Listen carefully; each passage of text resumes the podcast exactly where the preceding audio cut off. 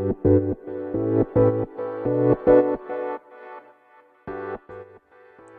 やいやいやいやいやいやいや。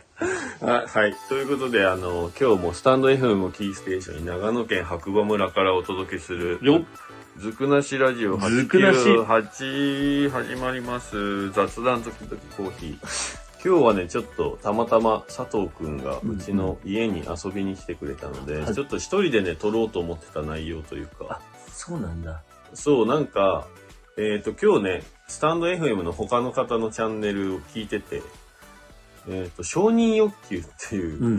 言葉が。あるじゃないですか。はで、僕って、あの、コーヒーのライブ配信、Facebook で今29ヶ月目。うん。で、佐藤くんはいつもすごいって言ってくれるんですけど、うんうん。で、まあ、ショールームの方も今780何日とかやってて、でも、その承認欲求っていう言葉を全然考えたことなかったんですよ。うんうん。で、自分の中でそれをちょっと腑に落ちたので話しとこうかなと思って。僕ね、承認欲求がない。うん。だからその認めてもらいたいとか、うん。見られたいとか、うん。僕ってすごいでしょとか、そういうことを思ったことはなくて、だからこう淡々と続けてられるんじゃないかなって、はいはいはい。どう思います？ああ。ああ、そうとも言えるのかな。その逆の方もいるんじゃないですか。承認欲求があるからあ続けられる方もいる。なんで、多分、その、いわゆるどっちかなんで YouTube しょうね。YouTuber とか、ライバーってうんうん自分でね、言ってる方たち、自信を持って言える方たちは、承認欲求とかが強いし、それに対して、こう、モチベーションなのかな。まあ、はいはいはい。ねそう、振り切り方がすごいから続けてられるけど、逆を言うとそこずっと張り詰めてるんじゃないかなってう。んうんうんいうう、ん。そこを、だから誰にも見れ見られなくなったらどうしようっていう不安とともにずっとやってる気がするんだよね。で、僕って今言ったみたいに承認欲求ないから、うんそこの張り詰めた感じ一切ない。うん、なるほどね。だから向き合ってるのは自分自身で、だから承認欲求あって続けてる人よりも強いでしょうね。うん、そうそうそうそう。だから、で承認欲求高い方って多分視聴者数とか再生数がそう。全てで落ちてくるとやっぱモチベーション下がるじゃないですか。し、不安感が。で、佐藤くんも YouTube やったり、まあね、LINE のオープンチャットも昨日の段階で1590もうちょっと何人1600だって、今日行ってなかった？今日行って行くかなと思まだ行ってないですね。はい。でもああいうのも一緒で、うんうん。自分的にはあるのかなやっぱ承認欲求っていうか。うーん、どうなんだろうな。まあ、ないと言ったら嘘になるし、はい。ただ自分も学さんほどではないんですけど、向き合うのは常に自分自身と思うと淡々とやってるんですけど、うんそれだとやっぱりモチベーション、学さんみたいななんかタイプじゃないから続かない部分があるんで、ある程度やっぱあるでしょうね。うんはいそう、だから僕、その、始めたきっかけが、もともとあの、ね、コロナで家に時間が、いる、家にいる時間が増えた人に対して、コーヒー屋の自分が何ができるかなってところがスタートだから、うん。別にその、有名になりたいとか、うんうんこれでお金稼ぎたいとかは一切なくて、うんうんうんそれがずっと淡々と続いてしまっているっていう現状で続いてるだけっていう。はい。そうそうそうそう。だからそこに何かしらの欲を出したら続いてないかもしれなない。るほど。あとは日々のアウトプットっていうあれもあるんじゃないですか、側面のああ、そう。自分自身の。そう。だからこの間ね、あの、まさに一昨日うんたまたま誘ってもらって、漫画王国っていう、うん幻のねはい。1ヶ月で17万人？うん。そんなのも行かなきゃ分かんなかったけど、確かにその漫画王国って聞いただけだと、イメージ全く違うものだったんで、うんうん。でもそれってやっぱ忘れる前に言っとこうかなっていうのは確かにある。うんうんうん。そうですよね。うんうんだから結局視聴者数とか、まあそこまで気にしてない。うん。うん、けど、ゼロ名はさすがにちょっと寂しいかな。っていうまあゼロ名ね。まあそれはよく言うじゃん。ゼロ名で、まあ今もね、視聴者とか気にしてたら、まあただの独り言だけど、でも佐藤くんいるから別に普通の会話はい。でいいかなっていうのはうんうんうんすごい助かりますよなるほどねね。そう、ただ自分で一人で思ってるより、実際人はどうなのかなっていうのも聞けるし、うんうんうん。そう。そうか、だからガクさんとしてはもう自分自身と淡々と向き合っているって向き合っ。てんのかなまあでも、そう、見返せるんで、とか聞き返せるから、自分のこの言動とか仕草とか、うんうんうんまあ全部、なんか反省もできるっていうのは便利。なるほどね。うん、やっぱその、なかなかけどそういうふうにできる人いないですけどね。あ ーうん。コーヒー最初はそうやって始めるけど、だんだん承認欲求が高くなってきたりとかしてう、ん見られてないと、やっぱりそのモチベーション低下しちゃうとか。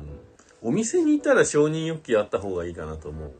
うんうんうん。けど、この人のお店とか、この人がいるとか、あそこに行ったら佐藤くんがいる、あそこに行ったら俺がいる、みたいなのは必要なんだけど、家でやってることは別にいいかなって。へえ、けどそれが長く続けられてるあれでしょうね。秘訣でしょうね。え、でも今やってる会社のことって似たようなことなんじゃない？はいはいはい。淡々とと見てるんだけど、うんうんうんうん佐藤くんに関しては。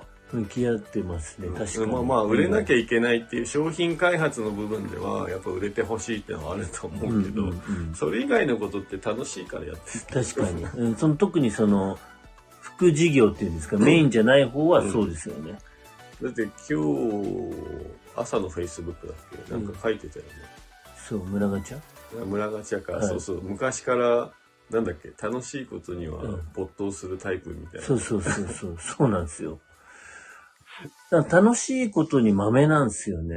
う。ん何そうそれそれ。超雑なんですけど、いろ、いろんなものが。うん小さい時からそうで、えやっぱ性格って、性格って変わらないんだなっていうね。ー昔に豆だった好きなことって何だっあの、先生にいたずらするとか。すごい研究熱心だったんで、そういうのに。その黒板、扉開けて黒板たがボンと落ちてくるとか。漫画のようなやつね。はい。うん。で、やったんだ。あ、そうそうそう。そういうの結構でやってたりとか。はい。それは人を巻き込む系なの？えっとね、人を巻き込む系で、はい。やるぞ、みたいな。そうです。で、あとね、あの、飛行機、ペーパークラフトクラブに入ってて作ったのを校舎の4階から投げるのがすごい楽しくて、うん、まあでも、紙飛行機はやったなすっごい研究してました。へーあ、そういで、まめでノートに書いて、こうやってどこが悪かったかとか、そういうのはなんか、スノーボードも滑っててメモとかするタイプ？あの足の昔ね、角度とか。えっとね、えっと、いや、えっとですね、スタンスとか。スマホがない時はもう1時間ごとに今日のスケジュール、うん一時今日9時から10時はテールグラブ、うん。11時から12時はステイルフィッシュみたいなの書いてあって、どこが悪いかも全部ノートに。へーまだあるんですけど。すごいね。うんうん。俺もでもスノーボードの学校に行ってたんですけど、ヒューマンうんとね。うんうん。まあ、その時はやっぱり先生に毎日書けと。はい。やったことを書けと。で、絵もちゃんと書けと。で、イメージできてなくて絵に描けないことはできないからって散々怒られて。へえ、それ続きました？あ、あるよ、だから。残ってる。あだからその時のやつはね。その今の時代だったらそれをただアップしてるだけなんですよね。うんうちらだったらアップしてるんじゃないですか。そのノートとか。。うん。はいうんうんうん。けど自分真剣ゼミは続かないんですよね。ああ。勉強だから。多分。勉強以外は続く。ね。うん。うんそうか。そう。だから今日はその承認欲求っていう言葉がちょっと自分の中で腑に落ちて、ああ、そう、そうか。うん。うん。だからそこのモチベーションは逆にない。はいはい。上がった方がいいのかなな。ん 上がったか、方がいいのかな。なんか、えっと、ちょっと話ずれちゃうんですけど、承認欲求っていうところで言うと、意外と、あの、なんか、なんかウェブで読んだことあるんですけど、シングルマザーで育てられてきた方って結構承認欲求が高い傾向があって、で、その方って意外と会社で出世するケースが多いらしいんですよね。へえ、出世するんだ。はい。へえ、それなんで？で、なぜなら、あのーやっぱりお母さんに育てられてきてて、やっぱりお母さんを楽してあげたいとか、お母さんのためにって小さい頃から思ってるんで、自立がすごいこう早いみたあ、いなんですよねはいそうすると社会で認められないとってなるので。承認欲求が高くなり、自立も高くなり、社会に出るとすごい出世する。人が多いらしいですね。へえ。そうか。まあ社会、そうだよね。そう、社会に出て認められるっていうのもでも、一個の自分のなんかアイデンティティというか。の一つかもしれないでね。すよ。若いうちからしかも。まあ確かに、うん確かに。今の人ってそれが強いのかな？えっとね、今の人逆にないんじゃないですか？ああ、だけど結構 YouTube でこう有名になりたいみたいな人増えたじゃんね。違う意味だよね。うんその会社の中でじゃなくてねじゃなくて、うん。ちやりやすくなったんじゃない？確かに。インスタグラム、まあ、そんな YouTube とかなんだか、まあ、スタンド FM もそうなのかな？わかんないけど、うんうんうんまあ SNS 使ったらいくらでも有名になれるというか、やり方次第で。それは好きなことに対してあるかもしれないですね。会社に対しては今かなり落ちてるとか言いますけどね。あ、そうそうそうそう。そうそうそう。ね、それもあるって言ってたね。そうなんだよね。まあ、そんなことがあって、ちょっと。なるほどね。そう。まあ、あとは、今日朝見たニュースの中で、白馬の土地が、うん地価上昇率が全国10位っていう。やば。平均値で？そう。ある特定の平均値で。地区じゃなくてですそうよね。、そう。えー、工事地価上昇率市町村ランキングで白馬村が10位。村でトップじゃないですか。そう、7.53%です。うんで、やばくないですか、これ。うん。しかも一部地域だと上昇率が16.8%。すごいな美空の別荘地。もう買えない。でしょ10か。うんうんえ、この過疎みたいな村で。うん。で、どうなの？この身のない上昇率っていう。確かに、急激に上がるっていうのは、あんまりこう、恐ろしいですよね。結局、需要と供給のバランスでできてるから。うん。うん。そんなとこに住んでて何も、へーって思わないんだけど。うん。だって公、公共機関とか別に充実してるわけじゃないし。確かに。なんか施設も、言うたら錆びれてるでしょ。うん。で、地価だけ上がるって、なんか気持ち悪い。確かに。で、家建てれるとか限られてあ、るかそうそうら。そうそう。けど要因って絶対インバウンドで、ってわかり、うんわかりますよね。もう。地上げ的な匂いしかしないんだけど、うんうん間違ってなければ。うん。うん。そう、だからどうなのかななんかね、考えちゃうよね。確かに。で、そう、今日ね、佐藤くん初めてうちに来たじゃないですか。うん。で僕が住んでるとこって、いわゆるこう、白馬の中で言ったら、まあ今は一等地うんとか繁華街みたいな言われてて、で、いいとこに住んでますねって来た時に言ったと思うんだけど、うん。で、住んでる側は別にいいと思ってないから、はいはい。普通、そうか。そう。だし、僕が買ったの10年ぐらい前だから、別に、そんな高くなかったし、うーん。うん。今のね、この辺の家建てて住んでる人には言えないぐらいの激安価格で買ってるから、ここ数年早く売ればいいじゃんみたいな。うんいいお金になるよってめっちゃ言われるんだけどうん。、そういうことではないと。うん、す だって売った後どうすんの？うん。また超、超高いから、結で局。売った後にだって土地探せないじゃん。うん。白馬でまだ住み続けたかったら、売った後のことまで考えないと売れない。んまあ出て、出る覚悟があるなら売ってもいいと思うけど。で、実際にそのセミリタイヤっうん。てどれぐらいでできると思うえどうですかもう一回金言ってください。額的に。セミリタイヤしようと思ったうんうんら、うん金額的にどれぐらいあれば、えっと、単純に計算すると30年で月20万ぐらい使うと毎月1億になっちゃうんですよね。確か。うん じゃあ、1億、そうで、俺はセミリタイヤのイメージだともう僕40ね、49だから、まあ5000万ぐらいで売れたらもしかしたら、セミリタイヤ、リタイヤじゃないからセミでリタイヤはできるかなって。思うけど、それ以下でしか売れないんだったら、まあ住んでていいかな。はいはい。けど、売った後にどこに住むかってえそうそう、そうそう。もう九州とか行っちゃうからで、結局買うとき5000万以上してたらどうなるのね。あ、そうか、ば別な場所でね。えそう。うんうんそう、だから、なんだろうね。売れ売れって言うけど、売った後のこと考えたらさ、うん。売る、売れないよね。だって土地もないし、アうんパートの部屋もないんだよ。あ、でも最近ほら、作ってるじゃん。アパート最近作ってて、うんワンルームとか 1K で、なんと家賃が15万とか、やば。あの、ホテル白う馬とかんで。。え、住めないでしょ確かに。けど埋まるんですよね。でもまあ、日本人には埋まんないよね。うんもう。投資物件なのかなで、けど外人には埋まるんですよね。だからどんどん経って価格が上えだって。給料手取りで20万ぐらいしかもらってない人って結構多いと思うんですよ。はいはいはい白馬村って。うん。え15万とか払えないですよね。確かに どうやって生活するの？どんどんそこが広がっていっちゃって、今後その外国の方入ってくるじゃないですか。うんうんうんしかも円安で。うん、うん、そうだでね。特に今中国人の方すごい伸びてきてるじゃないですか。うん向こうは中国って今ウィンタースポーツ人口がもう3億人を突破しててうん、パウダーがないんでこっちに来て、最近増えてきてますよね。どんどんどんどん。もっと上がるんじゃないですか。上がってどうする？うん売る？やっぱ、ある程度やっぱり村が抑制しないとダメですよね。急激な上昇っていうのはやっぱりバラ、悪い意味ではバランスがかなり崩れちゃうような。い崩れるよね。や、崩れますよね。うん。うん。で、その住んでる人と投資する人の格差っていうのはそう。広がりすぎるかなっていう。でもそれでニセコがあれですもんね。そう、一つ。そうなんだよ。うん。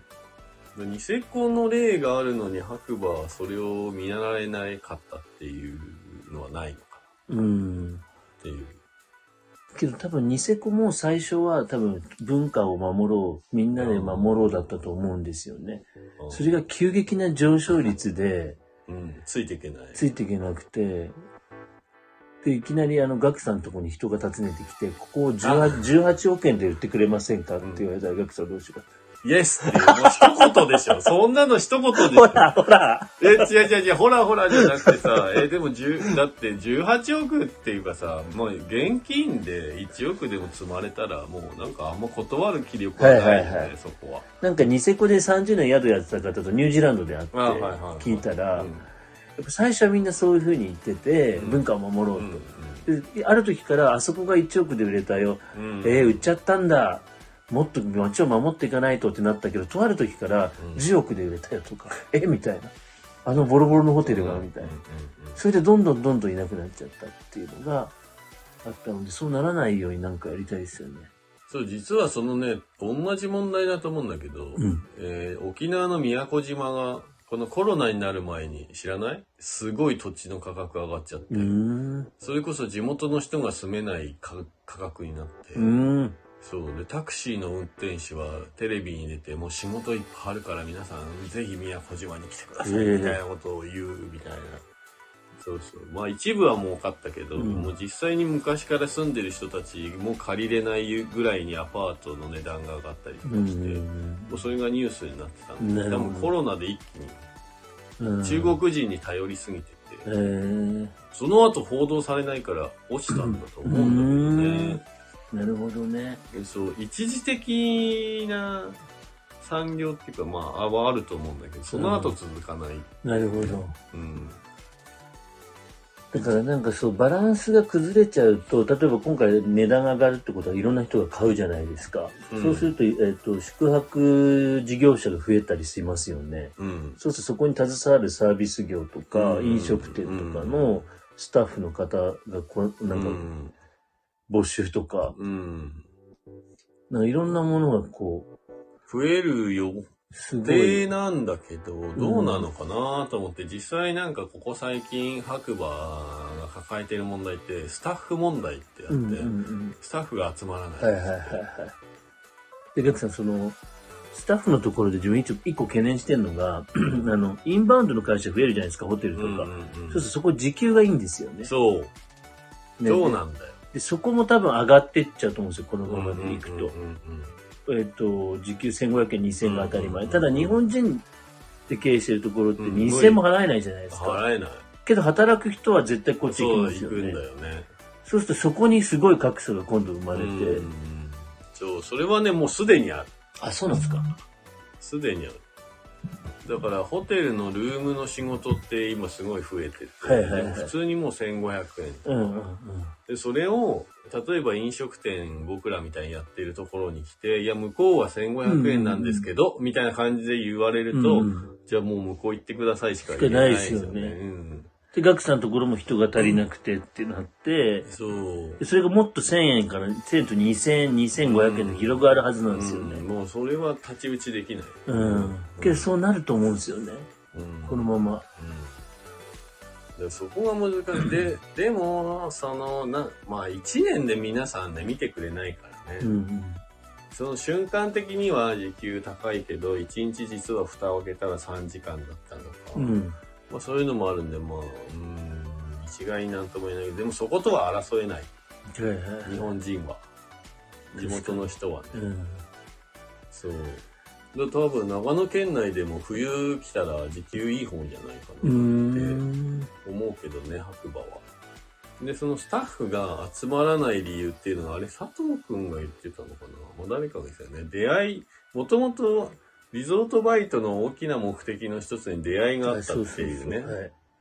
で、今はあの、なんだっけ、出会い系アプリがね、もうある意味承認されたじゃないですか、うん世界的に。うん。昔はちょっと怪しいうん。みたいな。出会い系アプリなんてやってんの？みうんたいな、ね、感じだったけど今は出会い系で結婚するのが普通の時代に確かに。なってきたし、うんそれがすごい思うのが、あの、映画よく見るんですよ。はい。映画の中でも普通に出会い系のサイトを覗いてる、こう、パチパチしてるが、んえ、シーンがめっちゃ増ええた。増えた。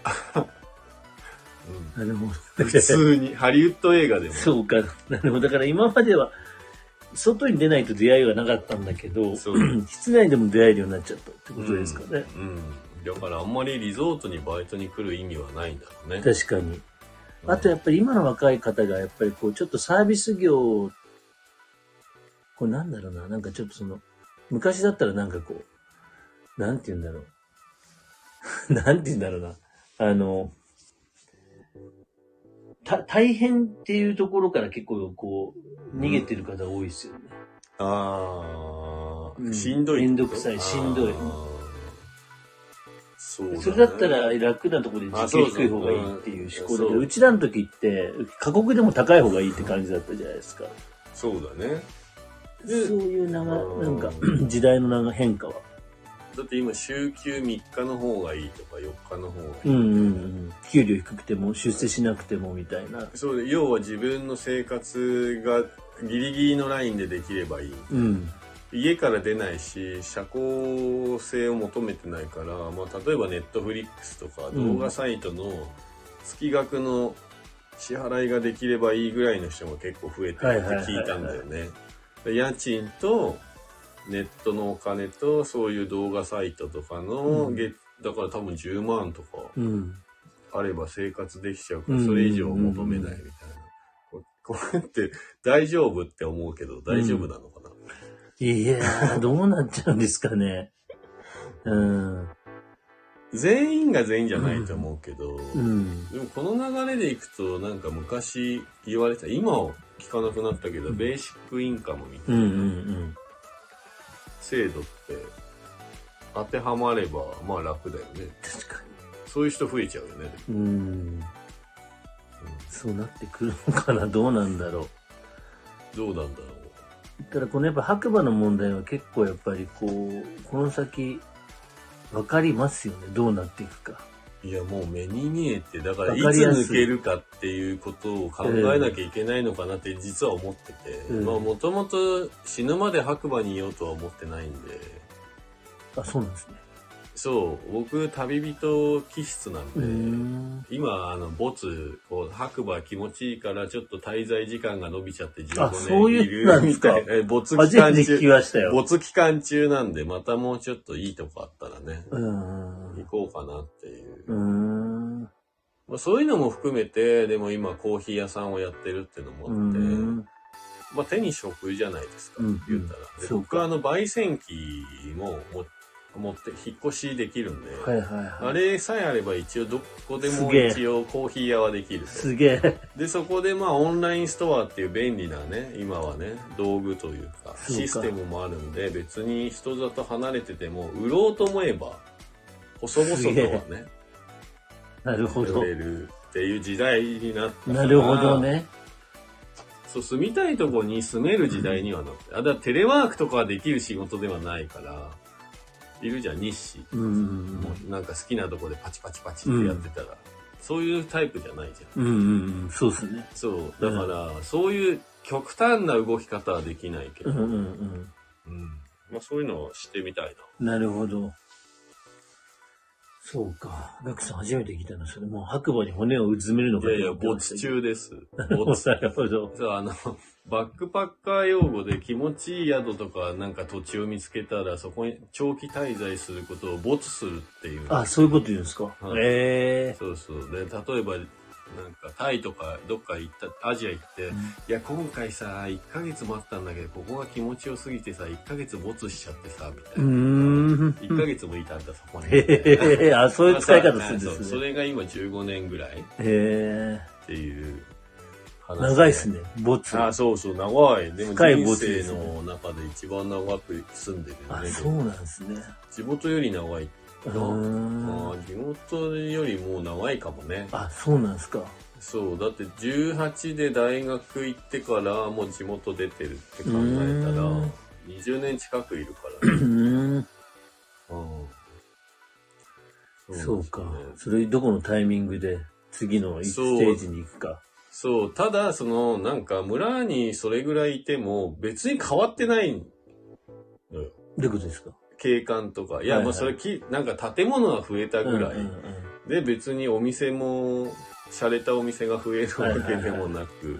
住んでる人たちは普通にね、うん農家の人が多いし、ってなるとなんか、どうなのかなと思う、うんうん大きな変化って目に見えてうん。ない。わからないし、でさっきの話に戻るんだけど、漫画王国うん。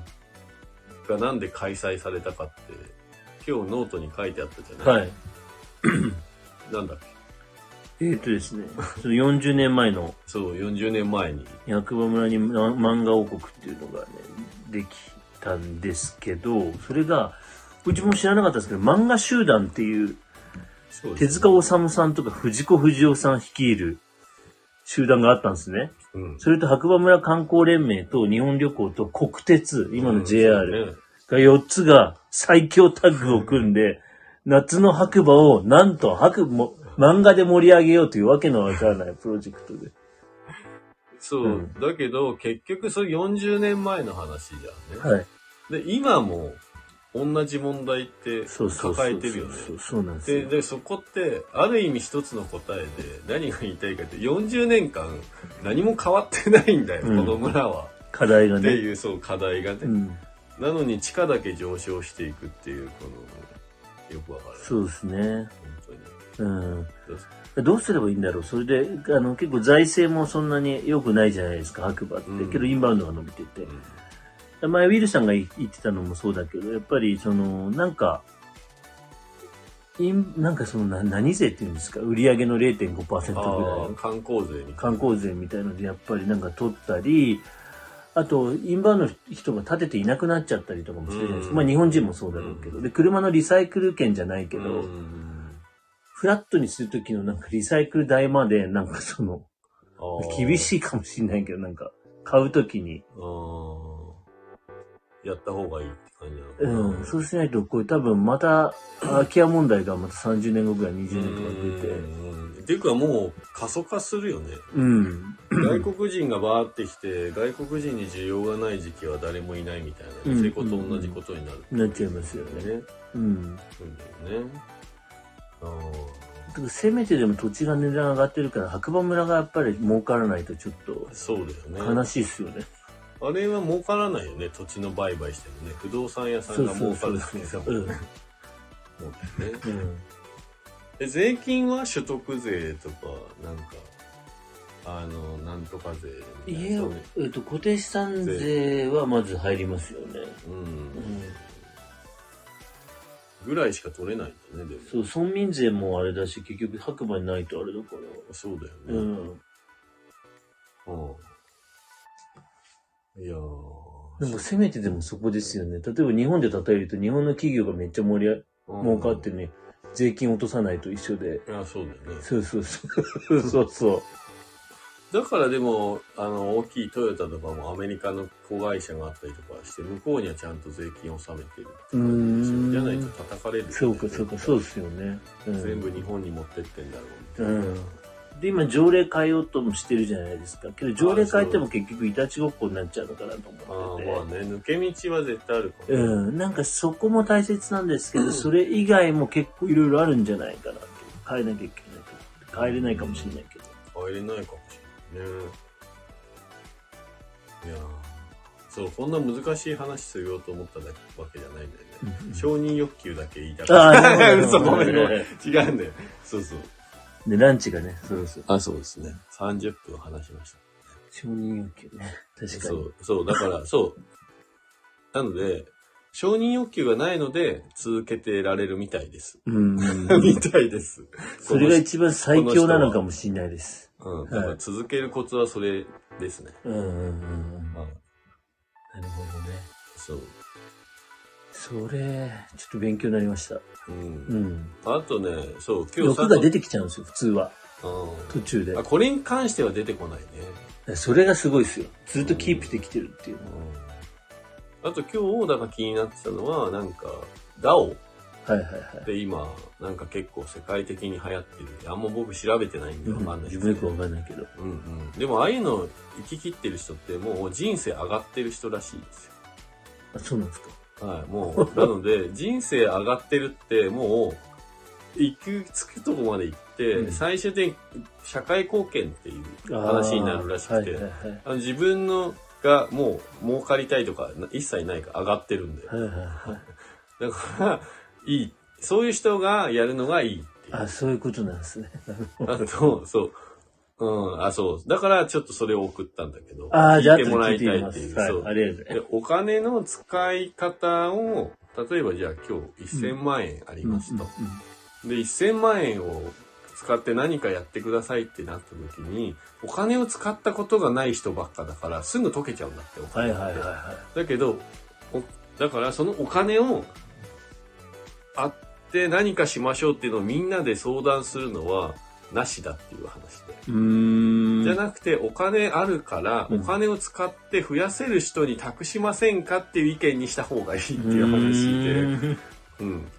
そうなるほどね。だから役割分担があるってことですね、その中では。そうそう、だから DAO っていうのもみんな真似してやるけど、お金使ったことない人たちが集まってやってもお金あはあ、生まないっていうそうか。そういうことなんですか。そう。でも成功してる人たちはもうそこを生き切って上がっ、人生上が、上がり組なんで、何やっても、まあ、社会貢献とかに行き着へいて、もうお金の回し方も知ってるから、っなるほどね。ていうお話でした。あ、そうなんですね。なので、ちょっと全く DAO 分かってないんですよ。DAO じゃなくて、なんか、まあ、その、今やってるいろんなものがそうなのかなっていう。なるほどね。多分僕1億円もらったからって、これを有意義にお金を使える自信はない。確かに。全部使ってくれって言って何使っていいか分かんないですよね。そう、でも、成功してる人に1億円仲間に引き入れて、じゃあこの人に託しましょうっていうしたら、すごいアイデアがねボコボコと生生まれてくるよっていうお話でした。はいすごい今日勉強になりましたよ。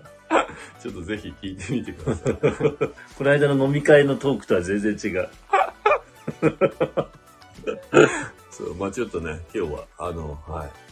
29ヶ月続けているコーヒーライブ配信の続いてる理由っていうのが自分の中でちょっと腑に落ちたので、佐藤くんに聞いてもらおう。いやーたまたま、はい、一言で言うとそこだったんだな。ありがとうございます。本当。はい、承認欲求ない方が続きます。うん。多分。うんうんいや、それをビジネスに伝え、ね、なんていうか、つなげたかったらもうちょっと欲出した方うんがいいかもしれないけど、欲出しすぎるとやっぱりそれはみんなに伝わるから、なんかさらっとこうね、いやーなんか、ああまだ時間ある。大丈夫。その、今の話で、その、みんな最初欲なくて始めるじゃないですうん、か。うん。で、欲って出てくるんですよね。でうんそれって多分出てきた、出て、まずそもそも出てくるんですかっていうのと、ん出てきた場合に、出てくるんであれば、うんそれをどうやってこう、抑えるんですかっていう。抑える？抑えるっていうか、そのなんか、欲に向かないっていうか。いやでも何回かトライしたことはある。やっぱ自分のお店もね、コーヒー屋さんで豆もいっぱいあるし、やっぱコーヒー入れてるっていうライブ配信だから、自分のとこで豆を買ってもらえたら、多少はうん。って思ったこともあって、そういう話もしたりすることもあるけど、続かない自分の中で。そういうモチベーションそうか、でやると。途中で、まああの、あれか、そういう思考になるんだけど、あうん自分の中でモチベーションが低下してるのはその原因だなってわかるから、面白くなくなっちゃう、はいはいはい。そう、なんか無理して言ってるなる感が、ほどね。そう、不自然なあ会話になりがちで。そこに多分、原点に回帰できるっていうのはう、んやりながら、うん。多分才能に近いんだと思いますけど。いやー、なんかね。普通はそれでやめ、そうなってる自分に気づかないでやめちゃうんですよね。そううんそれだったら自分が美味しいと思ったものを紹介する方がさらっと言いやすい。なるほどね。そう、だから板とかもね、この間、去年、あの、何本も、あの、試乗させてもらって、乗った感じを言うのはいい、いいのよ。でもうん自分がもしあの自分でボードを作ってたら言えないかも。はいはいはい。佐藤くんのものを試乗させてもらったから、そうか。あ、今回このガラガラモデル超良かったとうんかその白馬スペシャル、いいと思って乗ったら沈んでっちゃったとうんか、まあそういうのは言いやすいんだけど、あれが自分で作った板だったらどうなのかなっていうのは別だね。はいはいはうん、い。なるほど。そうそうう。なんかそう面白いいう。向きかな？うんうんうん。批評家とか評論家になりたいわけじゃないんだけど、うんうん。だからやっぱ自分が、あ、そう、アパレルでもね、一応働いてるんだけど、やっぱり最終的にみんなと同じ、みんなもそういう風に言ってくれたけど、いいものしか売れない。うん。自分がいいと思ったものしか、なんか結局お客さんに勧められないっていうか、んそうそうそう。なるほどうんうんね。うんそこなのかな無理だね。自分のがいいっていうか、多分最初欲なくて始めて、一応欲が出てくるんだけど、原点に戻れて、それじゃあつまらないってなるじゃないですか。うんうんで、本来そこで元に戻るとなると、何のためにやってるんだろうっていう思考になっちゃうんですよね、今度。うんうんうんそこでモチベーション下がっちゃう。ですけど、元に戻っただけなのに、うん何のためにっうんうんうんて思っちゃって、モチベーションが下がっちゃうんですけど、多分それがもう、あの、そうならないっていう。そう、元の初めが別にその、さっき言ったみたいに、コーヒーをもうちょっと気軽に楽しんでほしいっていうところに戻るから、戻って、そこの気持ちと一緒に戻るっていうのは、一回上がったものが下がって、かなり才能に近いんじゃないかなって。結局、結局そのものがそういう風に伝えられればいいかなっていう、今日もだから言ってたんだけど、伝える方が難しい。はいはいはい。こういう味とか、うんうんうんこれがこうとか、うん実際に面と向かってやった方が伝ね。えやすいのかもしれないけど、音声とか、うんやっぱその画面越しっうんてちゃんとその熱量が伝わってるのかなっていう方が不安があるね。なるほど。そうそううん。すごい勉強になりました。いや、そんなことないですよね。聞いていただきありがとうございます。ありがとうございまございます。す。そう。なんですよね。なんかね、持ち、そう、だから別にね、そうですね。淡々と続いていくんだろうなっていう。なるほど。だからそういう思考の方って多分何何でも続けられるんじゃないかなと思って。あ、そう、きっかけがあればね。うん。きっかけがあればだと思う。だからスタンド FM もなんとなく。でもきっかけは佐藤くんで。そう。んすごいっすよね。普通はね、できないんですよ。あとはだから、そのオープンチャットの中にいて、逆にオープンチャットの中で、まあニュースが毎日あるから、まあ読むだけっていう。ただそこが、うんまあまあ乗っかり企画っていう。乗っかりっていうかもう広が、広がりって広が、えでも人に乗っかった方がいいよっていうのも今日ね、なんかラジオの中多分言ってたのと一緒で、うんお金があった時にお金を使える人に乗った方がいいよっていう。うんああ、まさに。俺間違ってないかもって思った。ああ、はいはいはい。得意分野の人に乗っかるっていう。うん。けど村ガチャもそうですよね。自分、ああ学生に確かに乗っからせてもらったりとかして。そう、だから村ガチャが意外とうちの店でめっちゃ回ってるっていう事実。あれタイムラプスとかで撮ってたらめっちゃ面白いかもしれないね。しかもなんかその、もう一つのとこってニューフジ屋さうんんで飲み屋だから、酔った勢いっていうのが、を加味すると、うちの店って純粋に回ってんの。お酒入ってないから。すごい。煽ってもないし、勝手に気づいたらガチャガチャって音がするっていう、やばい現象が。で、気になっちゃって振り向いちゃうじゃん、音で。おみたいな。むしろなんで回ったんですかそうそうそうそう。だから、エンターテインメントだよね。うんお酒も入ってないのにさ、そうですね。自分もガクさんのとこでこの間ガチャガチャって横からえ見ちゃうよね。あの聞いて、はい。で、ちょっと間があって、なぜ回したんですか？やばいよね。やばいよね。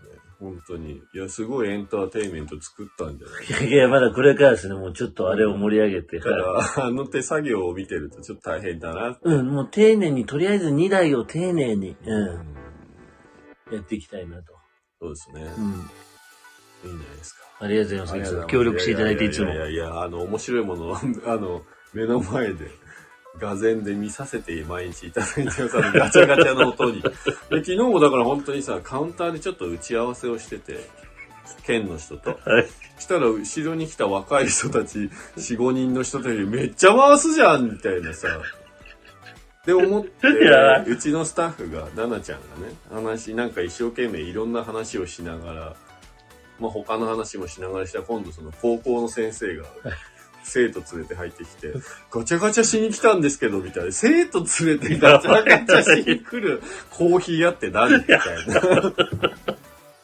で、やばい。お客さんも毒みたいな。ああ、すいません、みたいな。いや、やばいやばい。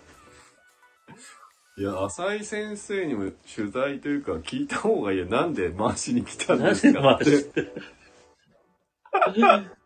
なるほどね。もしかしたら需要があるのか。けど村内の方か。そうですね。そう。話題性なのかな。だからこれがね、もうま継続的にやっぱり変化させていかなきゃいけないですよね。ガチャを。ね、そうそう、ははいい。ちょっと時間がね、うん押し迫ってきましたね。ちょっと喋りすぎてしまいました。いつも楽しすぎて喋りすぎて。ありがとうございます。後半のトークが本当の僕と佐藤君の。そうそうそう。ね本当のね、本当のトーク。ただ笑ってるだけみたいな。びっくりしました。最初承認欲求から来たから。ね、本当にね。すいません、皆さん。じゃあまありがとうた次回ございま。した。はい。お耳にかかりましょう。今日のゲストは、モンスタークリフ社長。佐藤です。今日もいい日だ 今日もいい日だ。では皆さん、また。ありがとうございまはいす。失礼します。失礼します。ありがとうございます。